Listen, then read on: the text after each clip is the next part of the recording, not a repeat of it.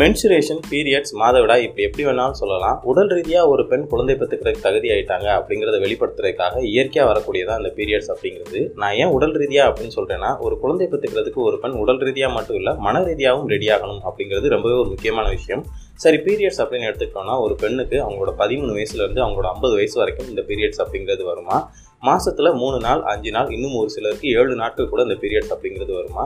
இன்னும் சொல்லப்போனால் ஒரு பெண் தன்னோட வாழ்நாளில் சராசரியாக எட்டுலேருந்து ஒன்பது வருடங்கள் இந்த பீரியட்ஸ்க்காக செலவு பண்ணுறாங்களாமா இந்த மாதிரி டைமில் பெயின் ப்ளீடிங் ஸ்ட்ரெஸ் இதெல்லாம் அதிகமாக இருக்கிறதுனால பெண்கள் கொஞ்சம் அக்ரஸிவாக தான் நடந்துக்குவாங்களாமா.